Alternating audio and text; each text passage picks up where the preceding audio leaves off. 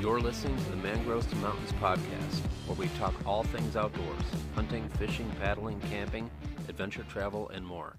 Thanks for listening. Hey guys, today's episode is with Schafer Magnant of the Green Mountain Tradcast. Schafer is actually a fairly young guy, but he's been shooting a traditional bow for over 20 years.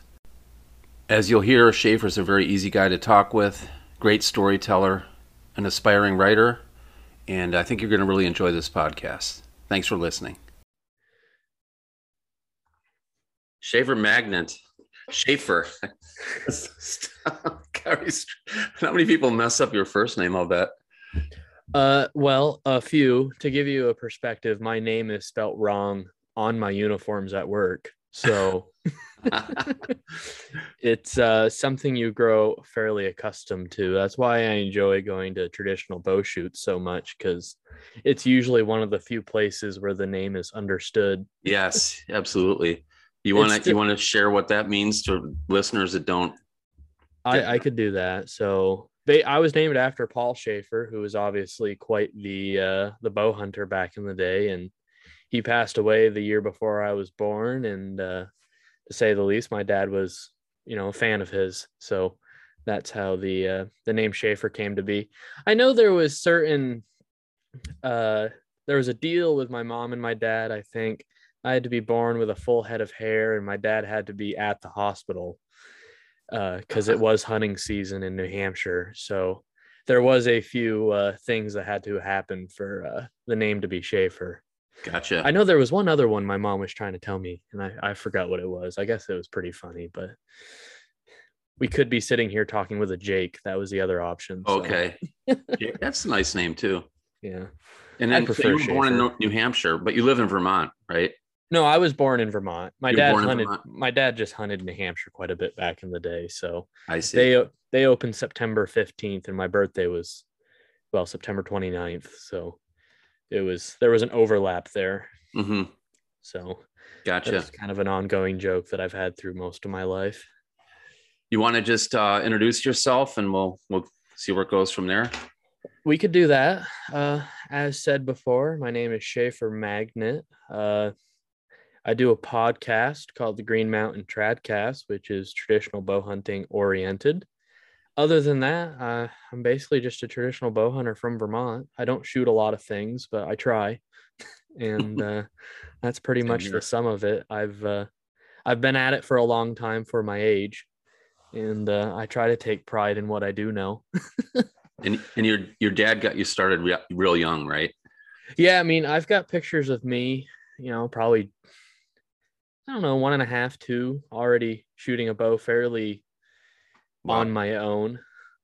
It's uh I know not to get into anything heavily debated, but when you hear certain topics about youths and certain weapons, I guess I have a hard time not using my own background to kind of portray the idea because I shot my first deer when I was 12 with a recurve. And I guess maybe I was lucky and I've always been on the stronger side, but you know, I've been pulling 35 pounds back with a recurve since I was real little. So it's uh, shot my first chipmunk when I was four and a half with a recurve. So, you know, there's a few, few prideful moments there. Had more Absolutely. prideful moments before the age of 10 than I do since. Well, if you started at, you know, one and a half, two, and you, you had already been hunting 10 years or shooting 10 years before you killed that buck. Was it a buck or a doe? It was a button buck. You know, the nice thing is, is it actually looked like a nice deer though, because proportionally, the oh, size was still right. yeah, didn't think. Now I've always been on the larger side, so you know that's one thing, but proportionally, it was correct. yeah, that's awesome. Yeah. And where was that? Was that in Vermont? That was here. It was a complete luck. I mean, I don't so it was kind of cool. I shot that with a Black Widow PSR. My dad was pretty good friends with a gentleman that used to live here, and then he moved back to Missouri. And uh, my dad and him made a deal, and I, I, I think at the time a Black Widow employee got like a bow a year, like that was just one of the the things. And somehow I ended up with his bow that he made for himself that year. Oh wow! And cool. And uh, I shot it with that, but I remember drawing back, and then I remember radioing to my dad because we had radios saying I shot. I don't remember shooting. I just remember drawing back, and then my dad asking if I hit it. I'm like, I don't see the arrow. and there's a few weird things because the exit wound was higher than the uh, the entrance. Huh. So I don't know. Either I hit a rib because I bet you I was pulling like high 30s Yeah. just because it was that bow was 54 at 30. I was 12. So I bet you I was pulling back 23, 24 inches. And uh, by the time you do the math and whatnot, I was using a 2018 Legacy with a Bear Grizzly. Cool. And uh, it the arrow ended up falling through. It was basically a pass through. So, you know, you can definitely get it done. It wasn't, it was probably over 15 yards worth of a shot. So it wasn't close. And that was the other thing I thought was cool. And I guess when you watch today, I guess I didn't realize how uncommon it was for somebody at that age to be hunting by themselves. Like I wasn't in the stand with my dad. I was in my stand and he was a couple hundred yards away in, you know, his stand. So I've I've grown to realize that was not common. yeah. Yeah. I imagine even today, probably not so much. yeah. But um, yeah, my son hunts with me um, kind of casually. He's not as eaten up with it as I am, or, uh, or I was at that age. He's 17, but Yeah. um, he does like to gun hunt. So we're gonna hunt up in uh, North Carolina in a couple weeks. So very excited for that. Yeah, he's really Well- forward to it because last year was a was a you know such a messed up year because of COVID, so we never Oh, got yeah. out there. Yeah. If there's anything I can say about that is, I mean, I've always had the archery bug. I don't know if it's just because I happen to live in Vermont, which, for those who don't know, Vermont hunting is uh, poor, to say the least. It's not a super rich, opportunistic state, especially when you're hunting with trad equipment. But it took me until I got back from college for the hunting bug to really take hold. And I think what happened is I left and I didn't hunt for two years. And I think in those two years is just when I realized, like, wow, it kind of sucked, but man, I miss it. Yeah, And uh, since then, I mean, the last, let's see, I got back from school in 2015. So since 2015, it's been quite the uh, downhill snowball effect. And we are here where we are. And I, I'm quite happy about it. So, yeah, it's it's a good problem to have. Good, Oh, yeah. uh, yeah, hobby for sure. Kept me out of trouble as a kid, as a teenager, and in my twenties. But Yeah. um, yeah, in fact, I my college career, all my classes were were around in the fall semester. Were all I picked classes based on whether I could hunt in the morning or not. I missed more than my shares share of days in college. Just uh, you know, ah, maybe I should. It's November. Maybe I should uh, stick it out for a couple more hours. I could be cruising. Yeah. I know I worked for the I worked for the town and then I left and went back to a dealership. And one of the biggest reasons I ended up leaving the dealership was working 7 to 5 Monday through Friday.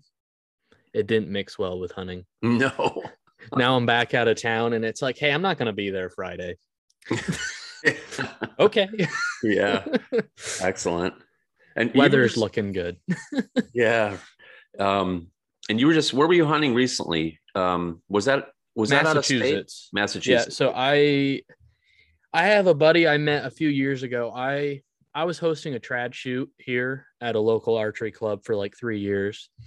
And uh he happened to come up here just because he saw the shoot and whatnot. And ironically, he was shooting a Schafer. Oh wow, cool. And uh, I saw him at the practice range and I was about to go on the course. And I was like, hey, is that a Schafer? And then obviously, yeah, it's a kind of an easy topic for me to get to know somebody. No "Oh, I'm actually named Schafer, you know, after Paul and whatnot. And uh, I've become really good friends with him. It's my buddy Jimmy. And he lives in Massachusetts and I can be at his place just under three hours. So I ran down there uh, Friday morning. It was supposed to be a little longer. My, my wife is from Ohio. Why we moved back, I'm still trying to figure that one out. That was my fault. Uh, I she had flown to visit family, and her plane on the way back that all got screwed up. So I, I lost a day and a half. But Hmm. I got down there Friday morning, and I kind of he told me, you know, he has some spots he'd let me hunt and whatnot. And I was like, you know, Jimmy, I kind of want to do the not the public land thing per se, but I wanted to do it on my own. I didn't Mhm. want to be given spots. So he has some public land like five minutes from his house. So my dad and I and him scouted it for like an hour, like the week before bow season started here. So I had a little bit of reference to go off in my head. But the nice thing about going down Friday morning, like I did, was I got there around 11 and I was able to scout my way in. I found a nice scrape right. I had cyber scouted it a little bit too. And I had a pin I wanted to check out, and there was a scrape like right where that pin was. So I ended up sitting there all day Friday, saw a doe, which I was super psyched about. Just the aspect of seeing deer when you're from Vermont is pretty exciting. Yeah. So uh, I ended up, I was debating what I wanted to do Saturday because you can't hunt Sundays in Massachusetts. So I knew Saturday was going to be my last day there. And uh, I ended up going back to that same spot. And I told myself I was either going to do an all day sit or I was going to get down around midday, do more scouting and find another spot. And I ended up seeing a really nice buck around 1030. I never got to count antlers or anything, but he had a very substantial main beam that I saw, and uh, he I had some thick pines behind me that I couldn't really see through, and I kind of saw his body at like 30 yards, and then he worked up the ridge from me, and when he finally cut in towards the ridge is when I saw that dark chocolate main beam, and uh, my grunt tube, unfortunately, I just got a new one. It, it was kind of like a buck going through puberty. If you blew on it too hard, it got squeaky so uh, of course you know your adrenaline's pumping because you're watching this huge buck and you're trying to maintain a good grunt coming out of your grunt tube and it's it was just i couldn't i couldn't get it to work. And i'm like ah it's just never gonna work. So i tried snort wheezing and that still didn't get him in. And dang. it was uh, it was super exciting. I know i don't know if it was the cold or the adrenaline dump but for like the next 15 minutes after he disappeared i was shaking like crazy. So yeah, probably a bit of both. Yeah it was uh it was an awesome experience. And the funny thing is, is I hunted down in Mass in 2019. The only reason I didn't hunt there in 2020 is same reason, COVID and all that right. crap. Uh, so I've hunted Massachusetts for a total of four and a half days between 19 and 21, and uh, I've seen two nice bucks and three does. Nice. And I'm like, I don't know how it gets better than this. I mean, I've only really hunted the Northeast, but I'm like, I don't even know if I want to buy a Vermont hunting license next year. I'm like, I would rather hunt half the amount and go to Massachusetts when I can and, you know, do that. But that's how I feel about because I hunt North Carolina as often as I can. And it's 13 hours away, but, you know, eat up a weekend driving there and back or whatever, but um, take a few days off. But I see more deer in two days there than I see the whole season in South Florida where I hunt. Yeah. So. And I hate, you know, sometimes I don't like talking that way because I feel like I'm taking the easy way out, you know, trying to find a more heavily deer rich environment. But the hardest part I find about Vermont is you could be doing everything for the right reasons and be in a good spot. You just don't have the deer density to tell you you are. Mm. Yeah. So, you know, sometimes you just don't see deer no matter how perfect the scenario was, but you never, it's very hard to get that positive reinforcement. It's like I could have been in the best spot ever and just a deer didn't walk by. Mm-hmm. Or I could have done everything wrong and I don't know. Yeah. The, the learning curve is skewed. Yeah. I mean, realistically, I've seen five doe this year in Vermont mm-hmm. and it's November 9th and I would count that as a phenomenal year so far. Mm-hmm. And it's uh, I don't know, ten deer would be like my goal. If I could see ten deer from the stand, that would be like you know astronomical. talking about seeing ten deer in a season, like celebrating yeah. it. I know, right? There's literally been years I didn't see a deer from the stand. Now I will say I I follow Jason Samkoviak and I follow a lot of the mobile hunting thing. Mm-hmm. And since I've started doing more of that technique, I haven't really stretched my wings as far as uh, location and land, but even hunting the same chunk of land I've always hunted, the amount of success I've seen just from doing that has been astronomical. And I think it's just because every time I go out, there's a reason I am where I am. Mm-hmm. It's not, well, I have a preset there and it's kind of the best for the wind. It's no, I have then I stand on my back. I'm going to go here because there's a hot oak and the wind's right for it. Mm-hmm. Yeah. So ever since I've started doing that, things have been really good. I mean, since 2016, no opportunities. 2016, I shot a doe 17, screwed up an opportunity in 19, shot a doe last year, screwed up screwed up an opportunity this year. So I'm seeing more opportunities, but I haven't been able to get to that point where I get a second opportunity in a year yet. So I I tend to struggle with math because I like math and I like odds. So Yeah. when I look back at my history, one opportunity a year is the thing. So when you screw that up on day two of the season, Ouch. it, it- yeah. it hurts the motivation level to keep going. But you can't shoot them from the couch at the end of the day. So you you try to Yeah, keep absolutely. your motivational level up and see what you can do. yeah listening to these podcasts and um, yours and others um, I, it helps me stay motivated you know through the season Yeah. and see maybe i should stay home this no no because i the closest hunting i have is two hours away so Oh, that's uh, that's pretty rough. yeah it's it's bad we're working on that though but um My wife hates it because I jammed a Fred Bear so often. Oh. song by, by Ted Nugent. One day I caught her bopping her head to it, and she'll never admit it. But we were driving down the road. It came on. She did the eye roll, which for the amount of times I listened to it this time of the year is almost justified, almost. And then I look over and I just see this little, little head bob from her. nice she can't help and, it And uh, I I mentioned it, and she's like, "I don't know what you're talking about." oh, it's too funny. very cool Yeah. so uh, i saw you you're shooting um you're shooting a new bow this year new to you right i mean no it's a, it's actually a custom bow isn't it Yeah, it's one Yeah. of Lee's. one of Uh, yeah, great I- lakes I- bow works It is. So it was funny. I shot a deer with my Schafer last year, which was like probably the highlight of my hunting career. And uh, I had no plans. Well, I ended up trading my saddles. I'm pretty good friends with Lee. I Mhm. talk with Lee all the time, and uh, I ended up trading my saddle setup I was using last year for one of his bows, and uh, I got it in January. I want to say it was a little after season finished. Shot it until like Easter time frame, and then for some reason I started shooting my Schafer again, and uh, I shot that all through Denton Hill, and then the longbow bug just kept kind of picking at me. I made it through Compton in June. I didn't make it through Etar. So I got back, started shooting that, and uh, that's a that's a sweet shooting bow. Lee makes a good bow, that's for sure. So the grip is probably top.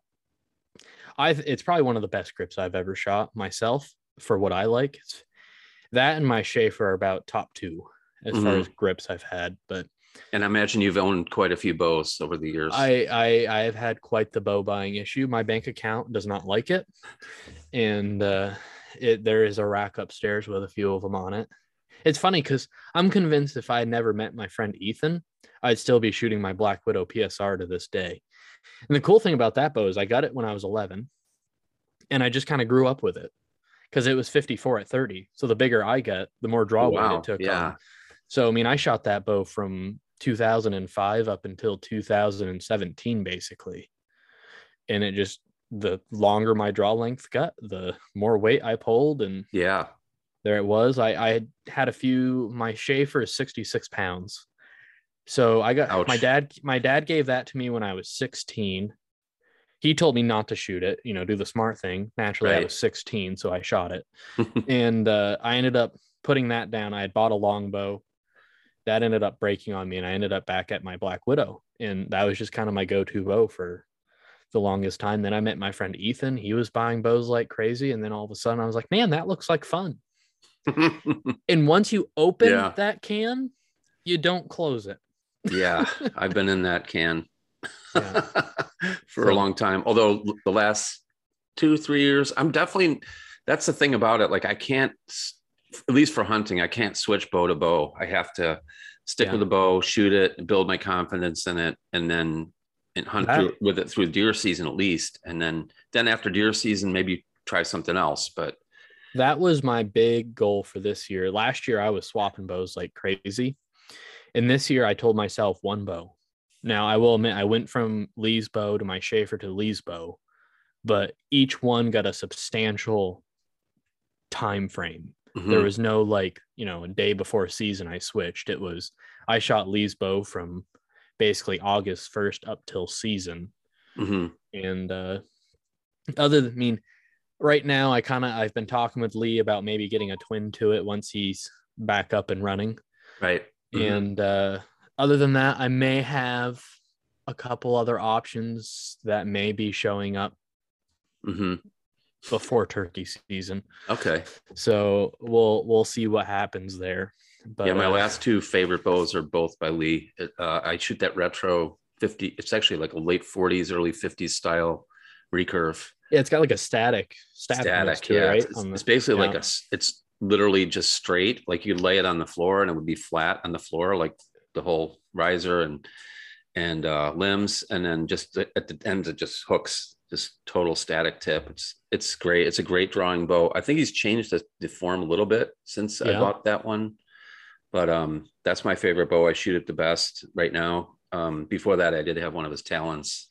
Killed Yeah. a couple pigs with that, but yeah. I was so bummed when so in October 7th of this year, I hit a doe high and forward.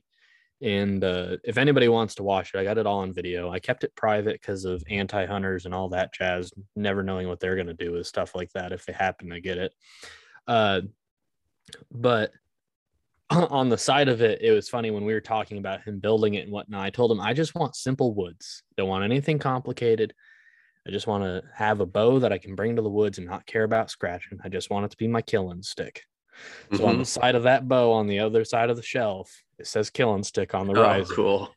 And uh, I let it down this like year. so far, so far, yeah. it ain't over. And the funny thing is, I wanted it to be simple, but he made it beautiful in the end. It's got some of the most beautiful curly walnut in the riser, and That then is really pretty. it just has stained hickory limbs, and Mhm. it's just you could. Lo- I've almost lost that bow in the woods so many times, Mm, and that's like one of my. I don't want to say goals when I have a bow built these days, but I just want to be able to place it down in the woods and it just blend. bl- blends in. Yeah. Yeah. Yep. And what's the weight on that one? What's the draw weight on that? Uh, 54 at 29. That seems to be that mid to low 50s seems to be my go-to. I've been shooting 52 to 54 at 29 for the majority of the last few years. hmm I've been slowly working my way up, not down, I would say. Especially I had some neck and shoulder issues I was working out. I've pretty much got that completely gone. So the uh I have one bow on order from Kalamazoo Bow Works, and uh it's gonna be 54 to 56 at 29. Part of that is just because his bows are so smooth, I won't feel it. Mm-hmm. So I knew I a lo- could it's another longbow. Yeah it's going to be it's actually still in prototyping at the moment if you go to his page it's the one he mentions in prototyping. He just he had it at denton hill or etar whatever you want to call it. Hmm and uh i didn't even shoot one. I just one of the guys uh i'm good friends with uh, chris Sekel, one of the primitive pursuit guys. And uh, i was going to shoot a course with him and a few of his buddies came with him. And one of them just happened to be shooting dave's bow I forgot why he was shooting Dave's bow, but on that course, I just watching him shoot that bone just every it's kind of like a classic, more of a classic D-shaped bow, I see. but Uh-huh. it's like a super mild R&D bow that still kind of braces in almost a D shape. Mhm. I don't know what it was about it, but something just looked amazing about it. So I started texting Dave from Kalamazoo, and I'm like, "Yeah, I gotta have one." And uh, so once he's done prototyping and all that stuff, and my time's up, it should be uh, on its way, and I can't wait for that. So Sweet. I think it'll, it'll be a battle between that bow and one of Lee's bows for next year. hmm I might hunt with Dave's bow. Just one of the the things that's becoming readily more and more important in bows for me is the personal connection you have with them, so to speak. hmm Like I had a widow, uh, not the PSR. I had a takedown, and uh, it was almost too perfect, if that makes any sense. And I guess for me, I've never noticed the bow makes a huge difference as far as how I shoot, as long if I can get along with the grip somewhat decent Yeah. and I find most of the time with grips, it's just once I shoot it a few times, it's like, okay, that's what it is. So Mhm. grips aren't, I love a good feeling grip, but it's not the end of the world either. So when I had that widow, I'm like, you know, I just I don't I don't really know the guys at widow. I probably just didn't talk to them enough and all that stuff. But at the end of the day, it was missing that personal connection Mm-hmm. that I like having. I'm good friends with Dave. I'm good friends with Lee. You know, the cool thing about the setup I was hunting with this year, Lee made my bow, good friends with him. My arrows were made by me with feathers from Josh at Wild Fletching, really good friends with Josh. My broadheads were made by Toughhead, obviously, good friends with Jason over there. I made the string, I made the silencers. Bob at Great Northern made my quiver, good friends with Bob. Every aspect of my bow this year I had a connection to somewhere somehow. And that was just like one of the coolest things going into the woods every day. Yeah, that's really It- cool. It was like hunting with a whole bunch of buddies just because I was bringing that bow. Mark Yeah. was Mark made my tab from Omnivores. Oh yeah, cool. So yeah. it was just every aspect of that was just so awesome. And and how many hobbies can you say that about? Like, you know, if you're a skier, are you friends with the guy that made the ski poles? Are you, you know what I mean? It's like, or the jacket, or Uh, maybe many- fly, maybe fly fishing. Yeah, you could, but- you could have some omnia omnia. I that's too out of my dictionary. You could have some of that connection with fly fishing, maybe. yeah, I was thinking just now, like, what else? Maybe fly fishing, but then only if you're gonna do like, um, like a bamboo fly rod or something, you know, Yeah. where they're really one of a kind, kind of handmade from scratch. Um, because you know, uh, graphite rods are assembled more or less, you know. Exactly. You know, So- I mean, it, it's just, it was just such a cool thing, and that's that's what I'm finding to be more and more important with a bow for me. And I got to Yeah. stop becoming friends with the guys that make bows because it just it directly hurts my it's wallet. expensive. yeah. yeah, really. Yeah, I got. I guess I'd say same for me. I've got um, like I said, one of these bows, and then I've got a uh, a Creek Walker Trading Donnie Wilkerson's uh, really nice quivers on it. Um, and then yeah, I guess I guess just those two things. Oh, uh, Dalton Lewis made my string, um, a replacement string, and yeah, I guess the arrows are just gold tipped. There's nothing special about them, but Yeah, I mean, my arrows are, uh, you know, carbons, but yeah, I I at least put them together with the feathers. same here. I will. Wood arrows have started to catch an appeal again a little bit lately. The uh that bow from Kalamazoo, I have a feeling we'll be getting some wood arrows. I don't know. It just seems right for the the design of the bow and whatnot to shoot. Always felt wood like- arrows. Longbows need don't need. Of course, you can do it with any arrow, but um, seems like it's a good fit. Wood arrows Yeah. and a longbow. Yeah, I have a set of 70 75 Doug firs I have not made up, just blank shafts from Sherwood sitting next to me right here. That I was actually texting Dave today, asking because he shoots one of those. He's prototyping one, obviously. And I was asking him what spine he's shooting, and he was saying uh 55 60 or 50 55 or 55 60. I'm like, well, they may be way over spine, but it's still enough to justify making them. So that'll probably be my winter project while I wait. Yeah, So- gotcha. Yeah, I was gonna. Um, that was one of my cl- questions. How much do, do it yourself is right for you? But you just we just covered that. But I was I I try to do as much as I can. yep, I think there's a lot of skills that get overlooked. I'm the type of person that doesn't use a backup camera on his truck, even though I have one. uh, I, I feel like there's a lot of skills that are being taken away by technology and I don't want to say laziness, but by those who would rather have other people do things for them. So right. I try to do as much as I can. Mhm. I make my own strings, silencers. If you need a string, if you don't mind waiting for my procrastination, I can make you one. Mhm. But I uh, I do as much as I can. Making broadheads and making bows are probably the only two things I don't do, and that's because I enjoy shooting a lot of them. Yeah, yeah. Someday I'd like to get into the whole you know self bow thing, but um, I, I've looked into that. I will say the day I buy a house, making bows will be probably the top priority to set that house up for me, anyways. mhm. So that is on my list of things I would really like to do. It's just not super feasible, unless if I want to go over to my parents every other day, I suppose. and it's good to have your shop in your home. I think you know just exactly. work on it when you get the inkling.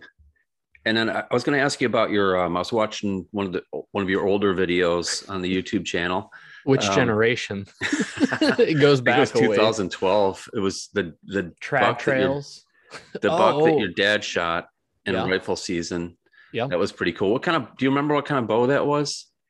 Like Uh, a forward handle looking okay. longbow. Yeah, so that was a Green Mountain longbow. Okay. Uh, it was a Green Mountain Stingray. So there was a guy named Jim Duclos. He doesn't make bows anymore, but he's still around. And uh, he's from Vermont and he made Green Mountain longbows.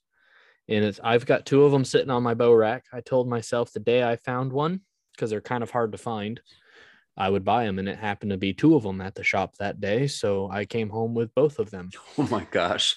And wow. uh, what, which was shop funny. was that? You like not his shop or just a Ju- just- it was just a bow shop. Some Bow guy shop, brought him okay. in asking if he could sell them for him. And it was funny. It was a husband and wife's bow. So one's 25 at like 25 inches and the other Hmm. one's 57 at 28. And I think I picked them both up for like 400 bucks. oh wow. So my wife has one and I have one. And uh, I shoot it occasionally. It's funny. Both bows are older than me. he made bows from I don't know if he was making them in the late 80s, but I know it was mostly the 90s, maybe into the 2000s Okay. before he, he had to stop making them. So and, and what what's the model on that one? the one I have, Yeah. I I just I think it's a classic. It's just a And it- very standard. It's not quite a hill style bow, but it's that general kind of like the Baraga from Northern Yeah, Mist, Northern if you're Mist. familiar. Yeah, Yeah, yeah. probably a little less deflex than that or reflex, but And then what was your dad's what was the model on that one? uh, it was the Stingray. Stingray. Which I got to talk to Jim one day. How in the world a bow from Vermont got named the Stingray? But yeah, good point. it was uh, he that place actually is crawling with stingrays. It's- yeah he, he the picked it up off eBay. I think was where he ended up finding it. Oh, And, okay. uh, he shot his biggest buck and that one in rifle season with that bow. That bow treated him well. It's a cool looking bow too. Yeah, it had really nice. Had a Bocote. I want to say a Bocote. Bocote riser. That can't be right. It's too. It's too dark. It's definitely got Bocote limbs. That bow is the bow that made me fall in love with Bocote veneers. And it real looked long, knock, looked long, knock to knock. Uh, 64 inch. 64. Okay. Yeah, but that was one of his lifelong goals was to shoot a buck during rifle season. Because Vermont's a lesser weapon state, so you can use whatever weapon you want in Mhm. rifle season, but you're filling your rifle tag, so you can only shoot a buck. So Mhm. that was kind of funny. He shot. I was actually there. Uh, it was always kind of an ongoing joke whenever my dad shot a deer. For some reason, I wasn't in the woods that day, so that was the first time I was there for a deer he shot. And the only text that didn't go through that day was him texting me saying he shot a deer. So he Oh. ended up coming down, like running down the ridge, making sure I wasn't hanging dead. And then we obviously had to go back up and i was filming that year and uh well got kind of the whole process other than the shot because my dad was filming i was filming so we had a lot to go with and uh the funny thing is the filming thing actually started because it was kind of something for me to do you know while i wasn't seeing deer so it was kind of just an entertaining thing to do in the meantime and it kind of started my sister had a point and shoot like just a camera and i started filming like because it had a video setting Oh yeah. of a Mhm. dice swinging back and forth and me trying to shoot it and then from there i ended up getting a video camera and did a couple of weird things and then started filming hunts. And i'm at the point now where the hunting bug bit me. I wanted to shoot a few deers get that off out of the way. And now the filming side of it's kind of biting me again. So i've got this like best of both worlds colliding now. So that was one of the coolest things about that doe this year other obviously it didn't work out well in the end but it was all on camera I have been asked if I thought that was the reason I screwed up. It wasn't. I can tell you that last camera shift, that was it. If if I had to move it again, That's how I feel have. about it with deer. Just yeah, Yeah. you get it on camera, great. If not, oh well. Exactly. I yeah, I'm not at the point where I will let the camera screw up a hunt, but Mhm. it was uh if you watch in the slow motion, like I said, if anybody wants to see it, just message me. I'll send you the link. And uh, there's like a leaf and a twig, like a foot outside of my bow, and I I just I don't know if that had anything to do with it. I figure if that changed the trajectory of the arrow by an eighth of an inch at the bow, by the time it covered the 10 yards, you know, maybe because I only probably shot high by like four inches, but it Mhm. was just enough to sneak it into a, I guess, a no man's land where the spine kind of dives down. So I just hit some meat and probably the offside, there's some bone on the offside, but yeah, when you saw when I s- watched it the first time, I was like, oh yeah, he's he's got it. Like that's a Yeah. great shot. well, I can I'm tell sure you, at the time you thought that too, but it's, Yeah, it's around a the few inches makes a difference. Yeah, uh, around the 400 yard mark is when I was like, well, this. I tracked it for a half mile, and uh, I ended up going over to my parents. We watched the footage. Definitely saw it was high and forward. And uh, my dad and I went back out the next morning because I was kind of in a lose lose situation. So I haven't tracked too many deer.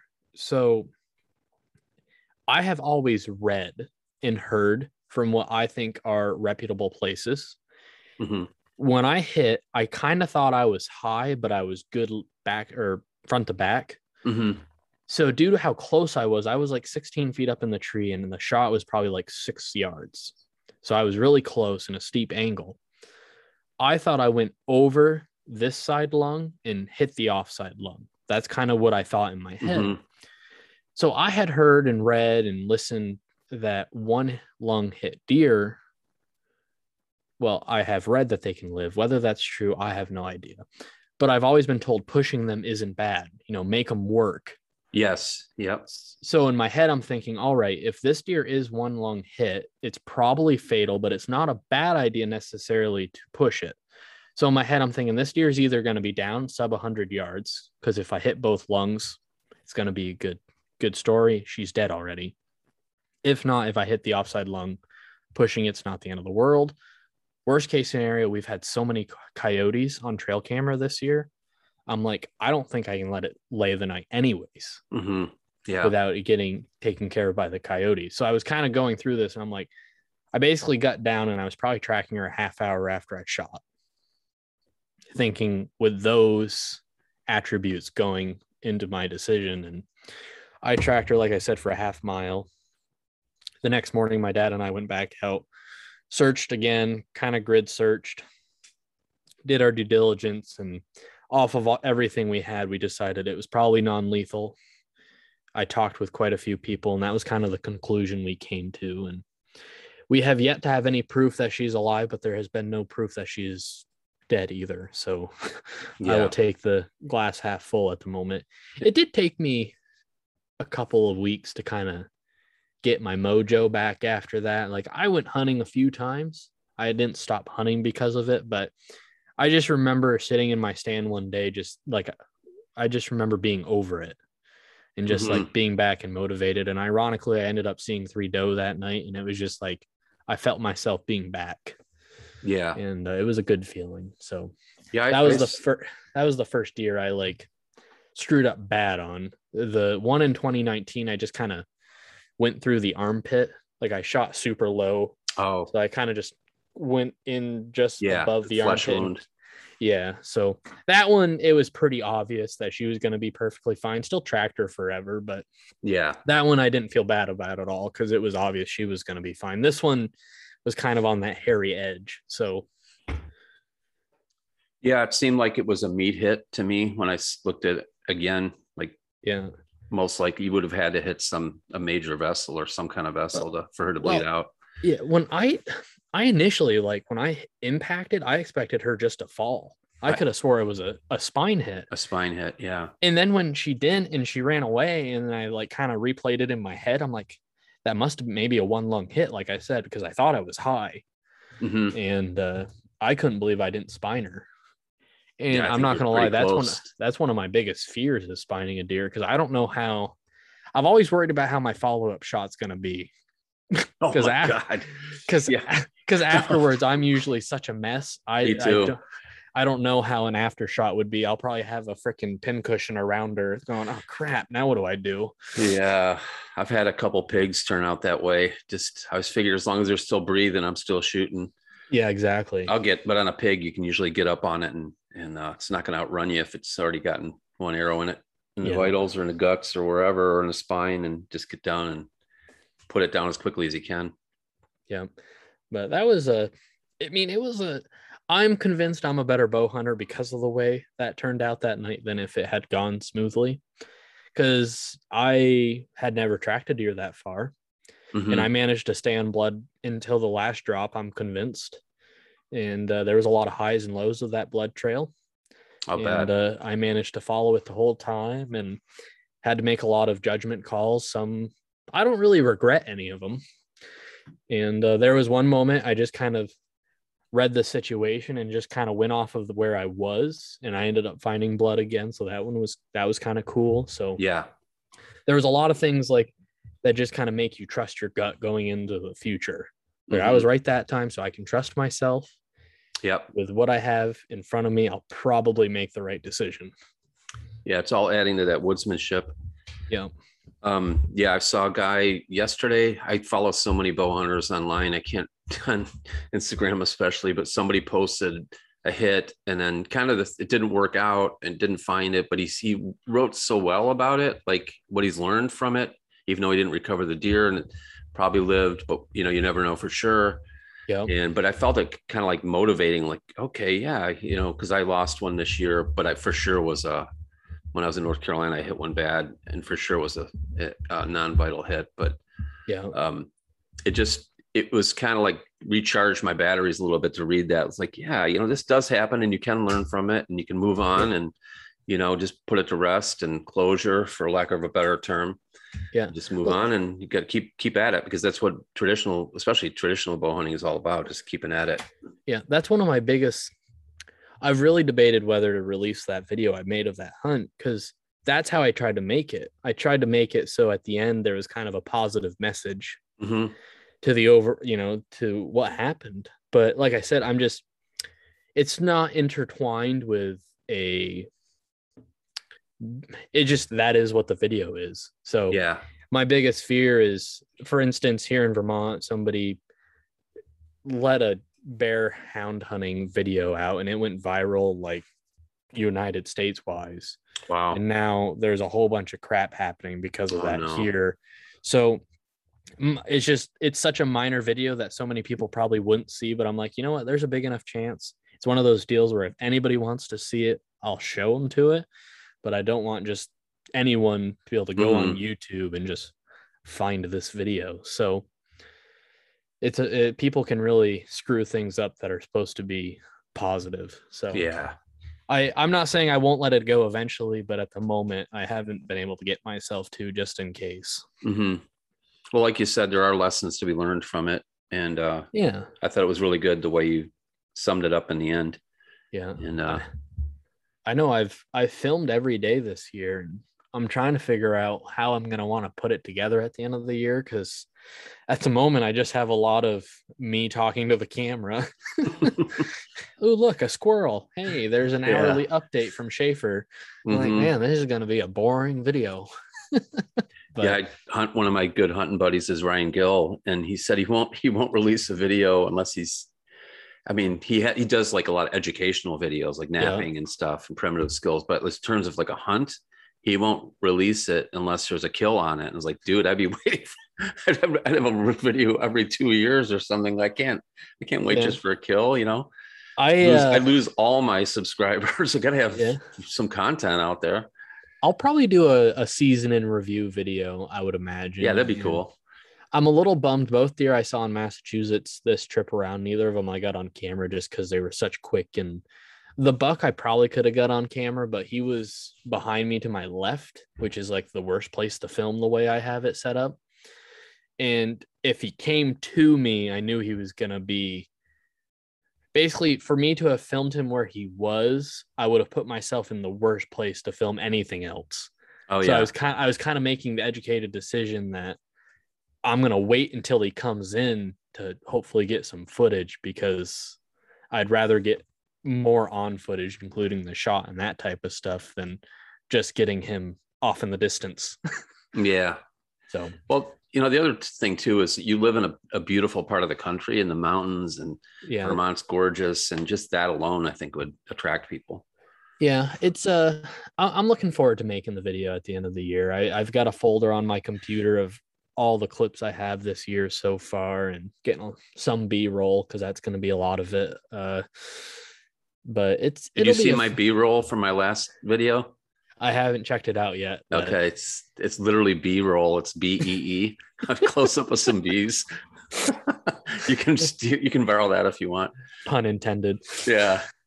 No, it it's uh I'm I'm looking forward to it. Like I said, I've really I put some money into the camera thing this year. Oh, and, good. uh, I've I've enjoyed it. So it's definitely not going anywhere, that's for sure. I might make some improvements for next year.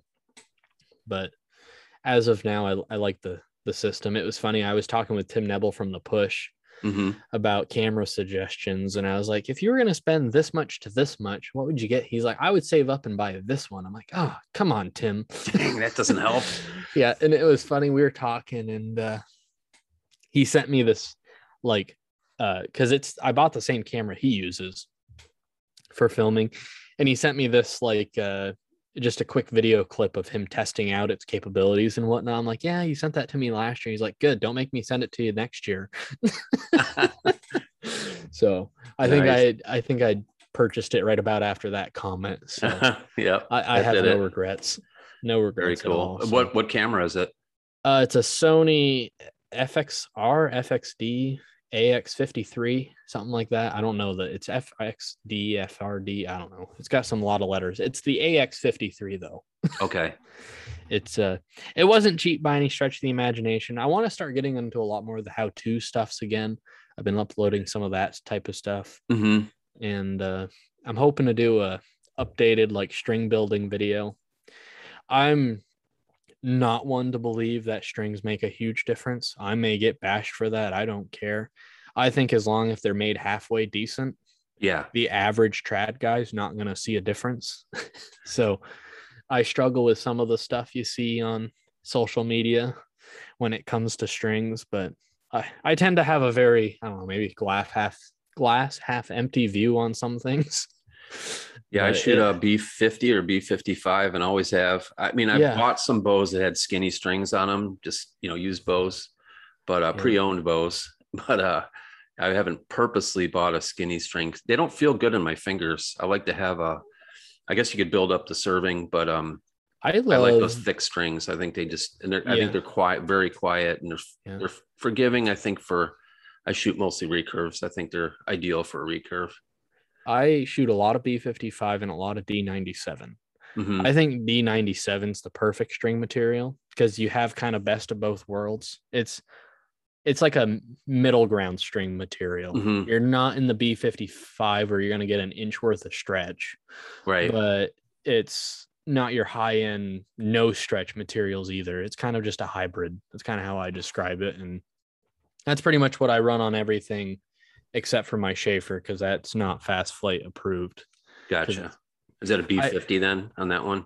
Yeah, uh, B55, same Fifty thing. but Yeah. yeah, B50 was Brownell, B55 is BCY. So Okay. it's uh, that's what I've ran on that for the entirety of it. I know that bow. I've got a new set of limbs for it, and the new set of limbs, I just never felt like they were quite as quiet as the originals. And during COVID, I was furloughed for like four months, and uh, the amount of strings I made for that bow, trying to find the perfect combination, oh, it was crazy. I even I tried a few D97s on it just to see if it made the difference because the new limbs are fast flight approved, but the riser isn't hmm because they have fast flight approved risers because they're a little more uh, beefed up I see. the extra stress that a fast flight string provides. Uh, so I felt okay just testing it, and I, I would have shot it if it shot well because I've seen some longbows that are fast flight approved that are significantly more dainty than my Schafer. So Oh yeah. uh, I wasn't too worried about it, but it, it didn't seem to help at all, like I said. So ended up just kind of saying it'll be quiet enough, and I shot a deer with it. So clearly it wasn't too too loud. yeah. But And you're you're back to uh it's an odd segue, but you're back to um I'm looking at my notes.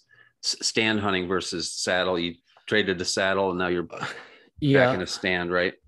Yeah. So I probably like 80% of saddle hunting better. It's lighter.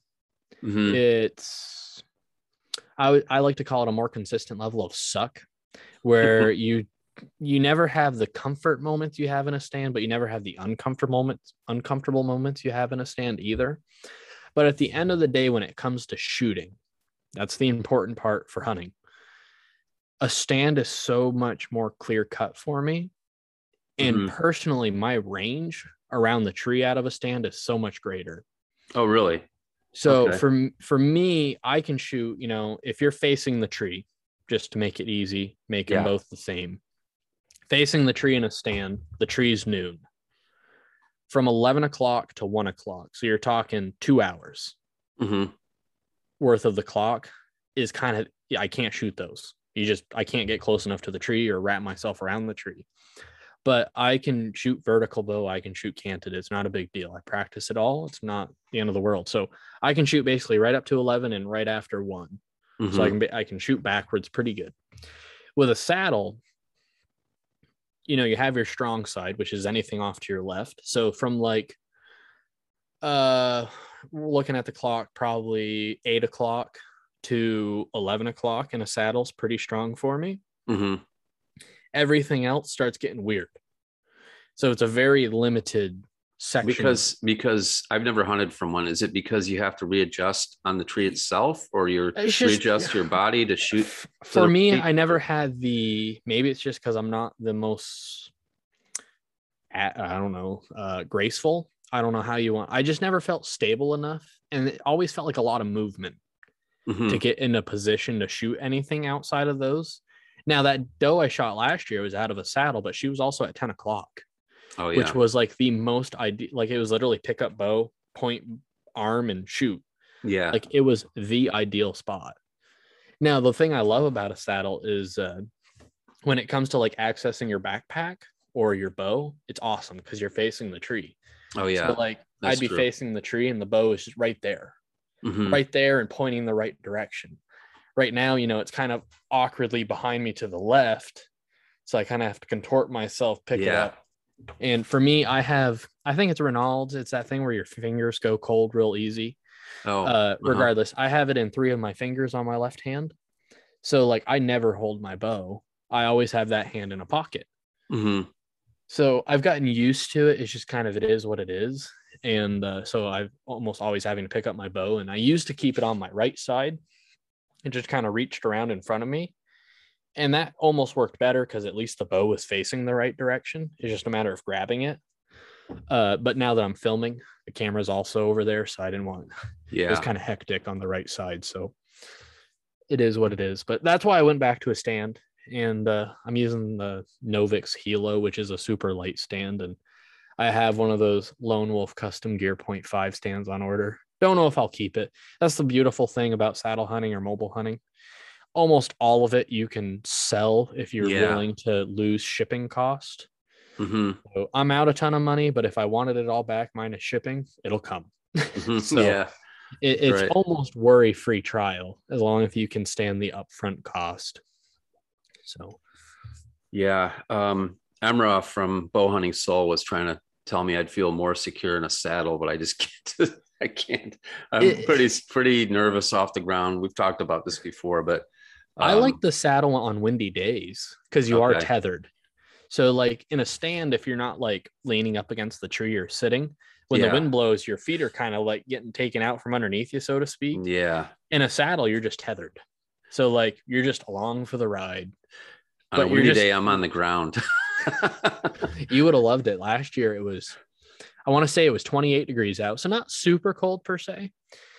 Blowing snow and 40 mile per hour gusts, and I was hanging from a tree. That did you probably- post a picture of that? I think you were I did. one side of you was just white.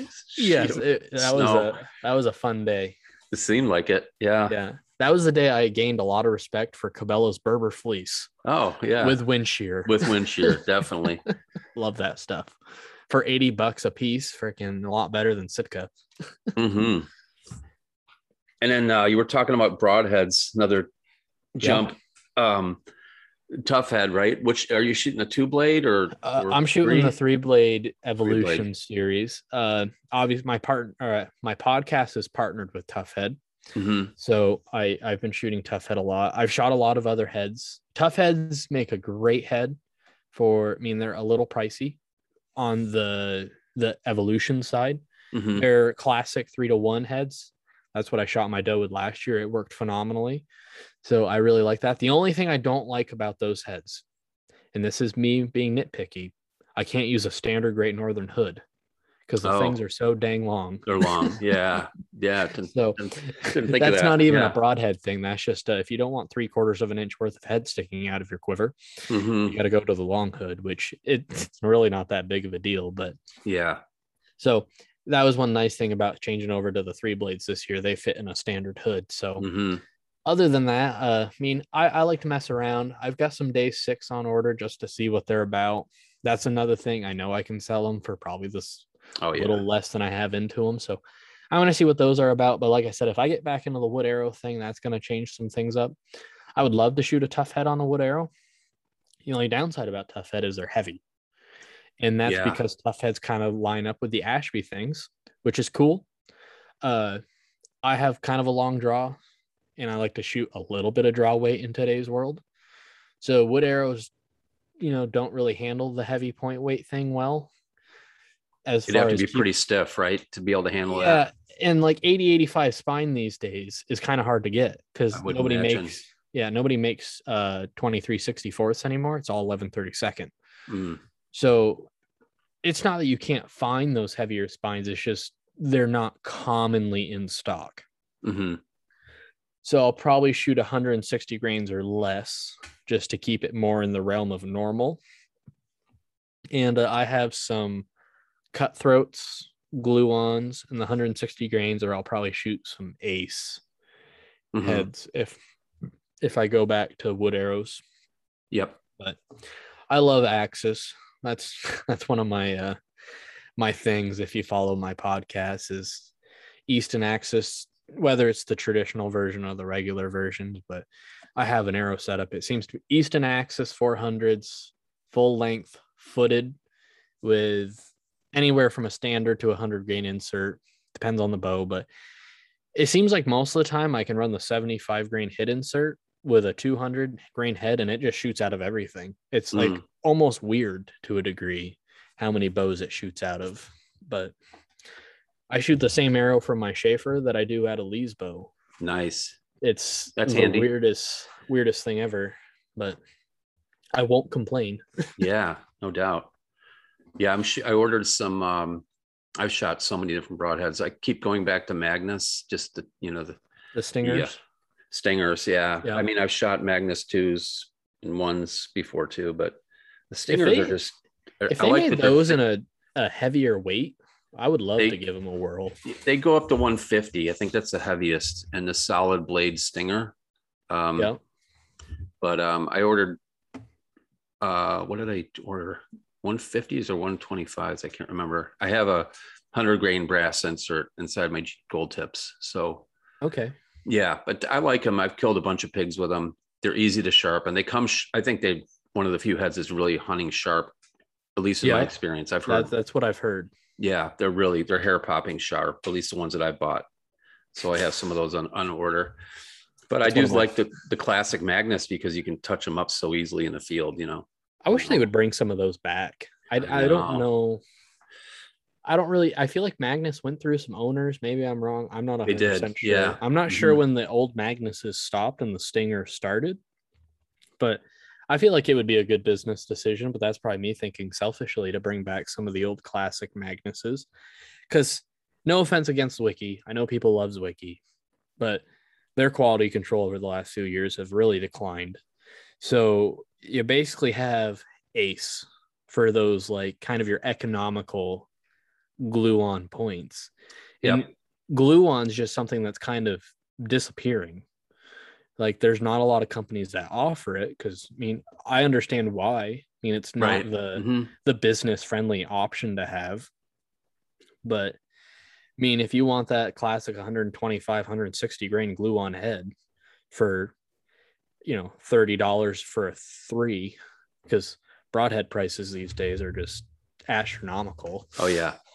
Uh, it, it, it's it would be a good I think a good market to get into, but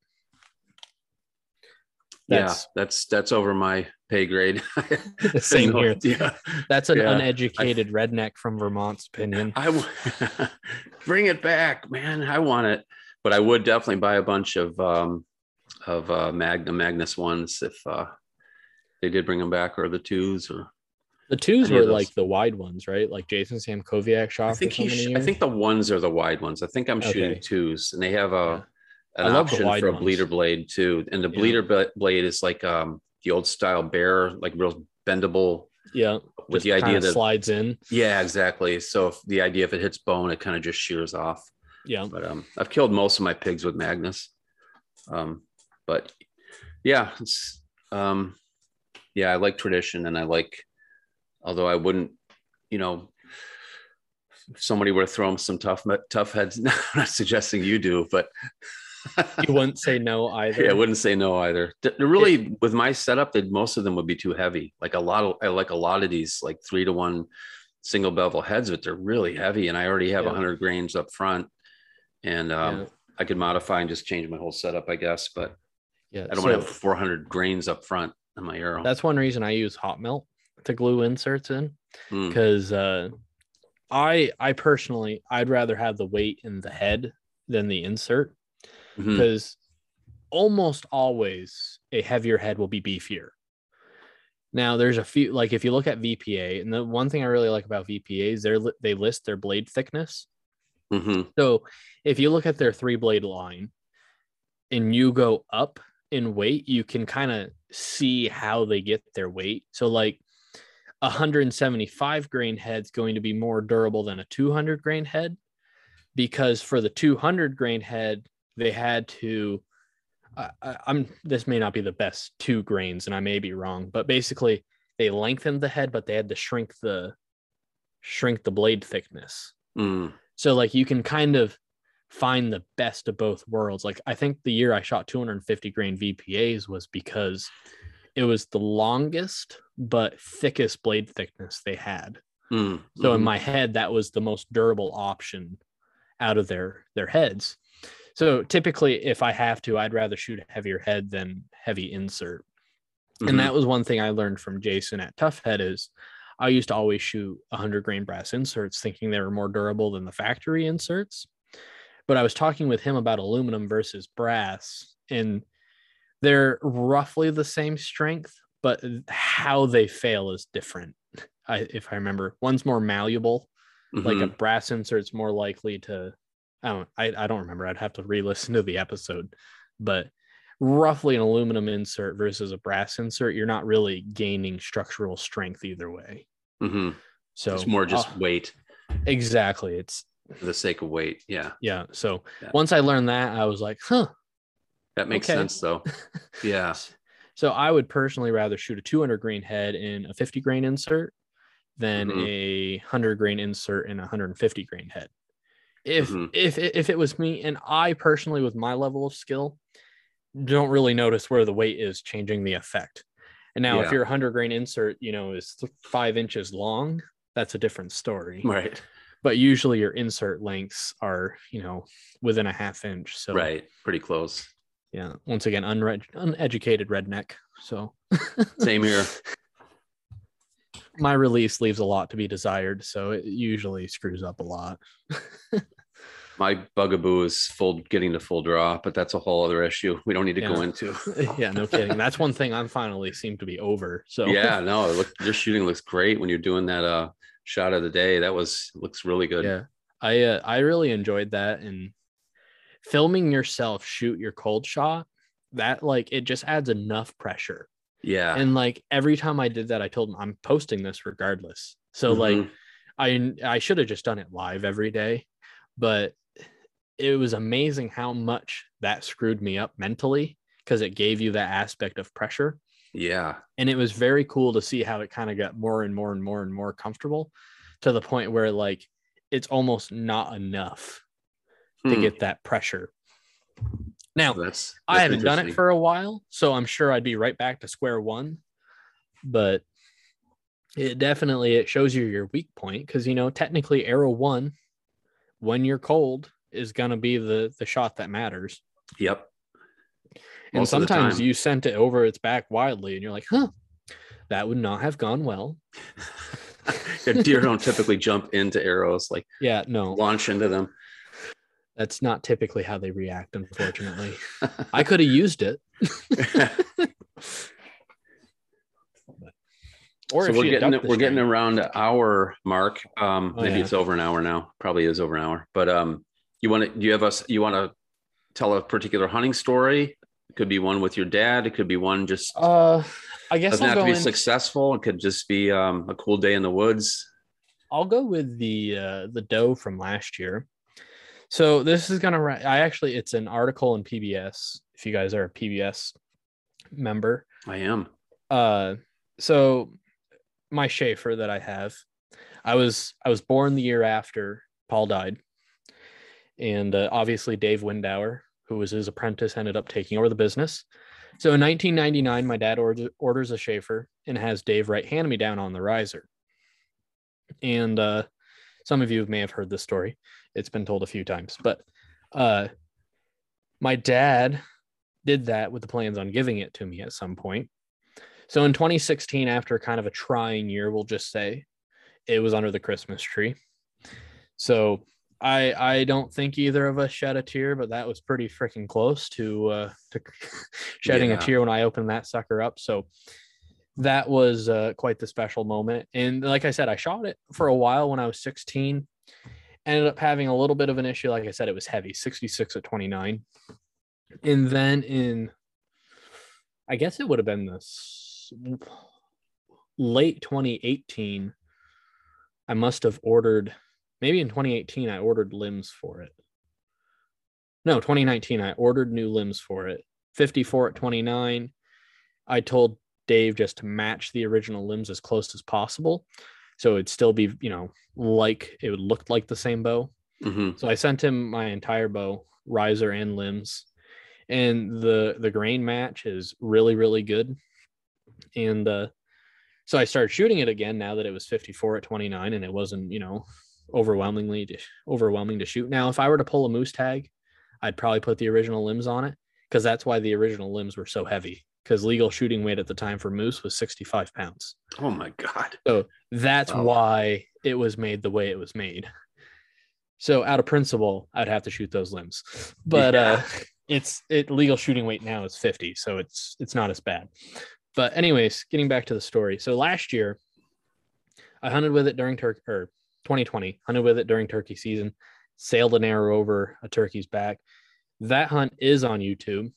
How I missed that bird to this day watching the slow-mo still blows my mind. We call him Groovy because I put a streak right down his back where he no longer has feathers. uh, so getting into bow season, I was hunting with the Schafer again. I ended up having Bob from Great Northern uh, custom engrave a quiver for me that said uh, "hand me down" in parentheses. That's kind of the, that's the name of the bow, and then underneath it it said "in memory of Paul Schafer." So that was kind of a cool touch to add to the bow. Even though the the quiver that my dad always shot with it has a cool story too.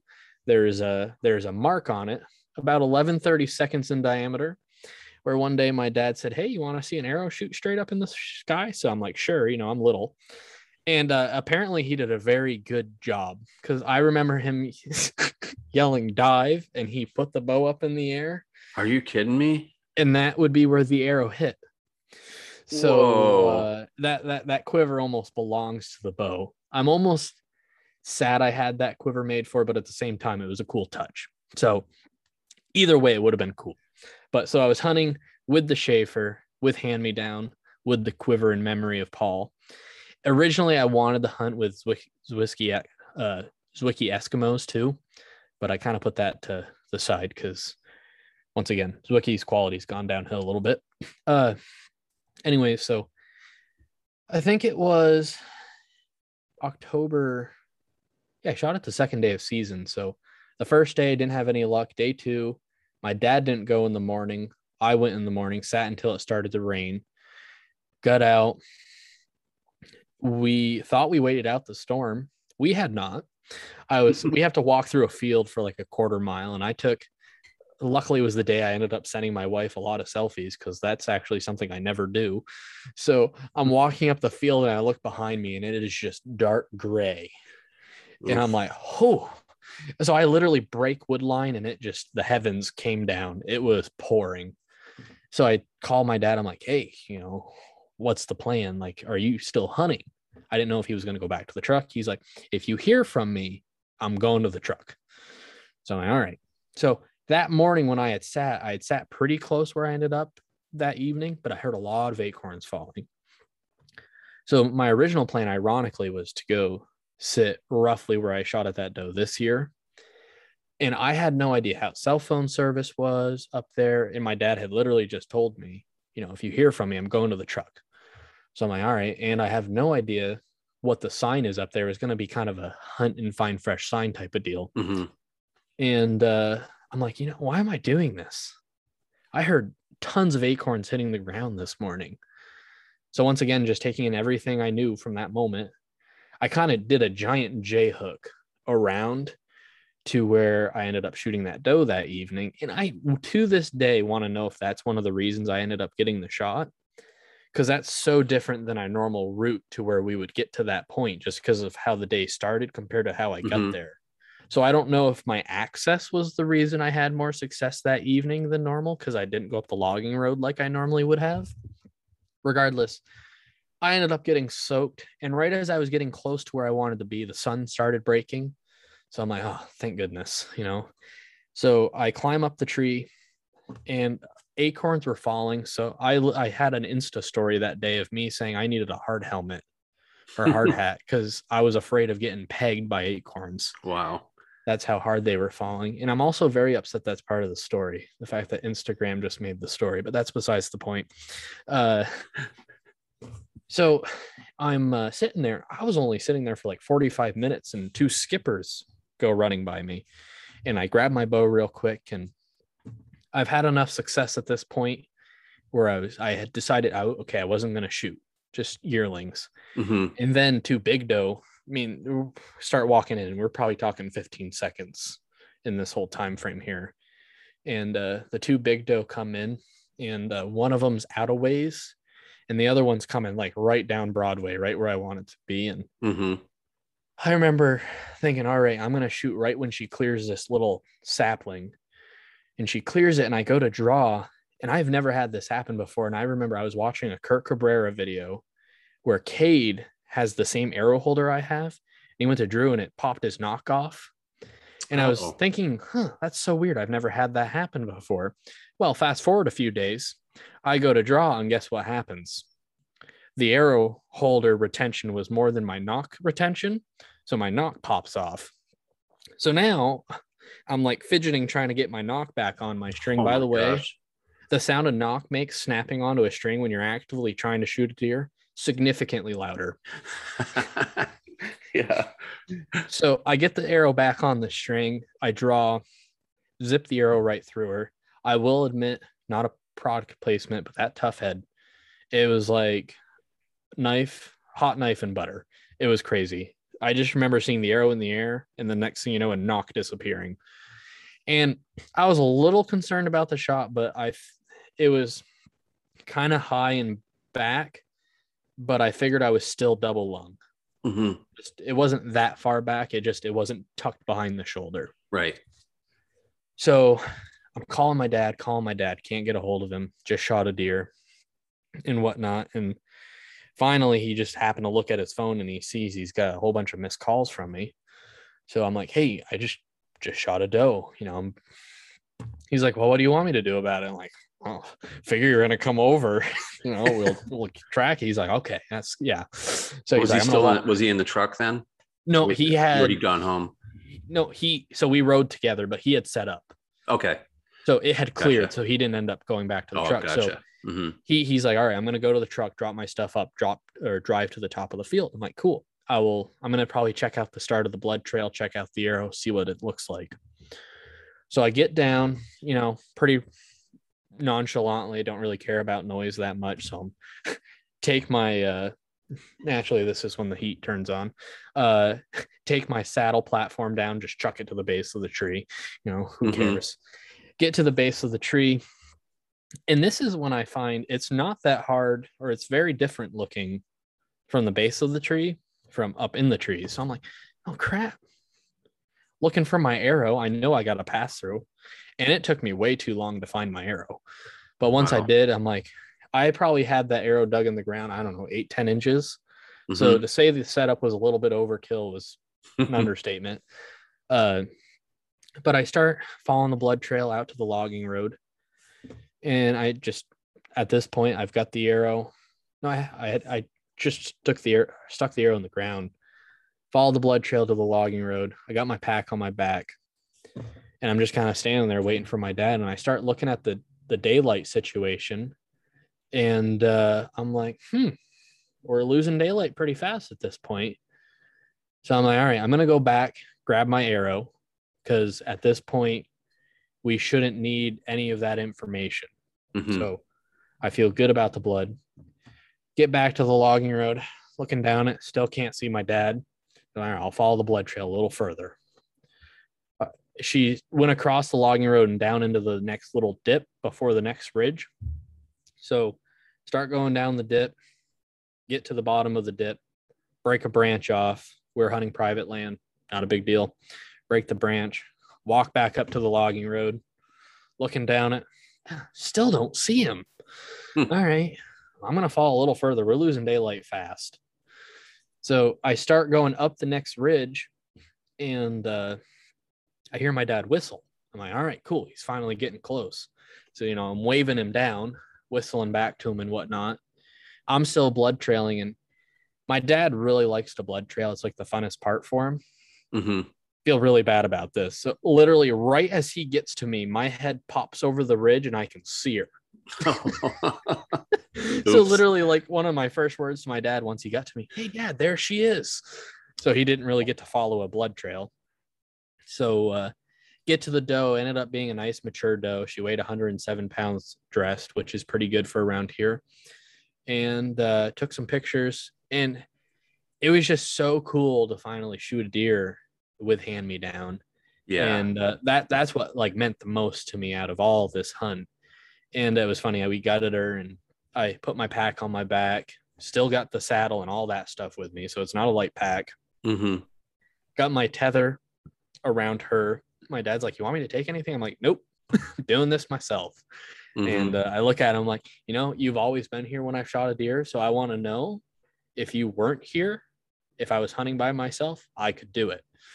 So i dragged her all by myself even though my dad was right there. I was carrying my bow my pack and all this stuff even though he offered uh, got her to the truck loaded her up and it was a good night and i just remember texting my mom saying you know this may sound silly but it felt like i just kind of completed like one of the things i was like meant to do was Mhm. shoot a deer with that bow. Absolutely.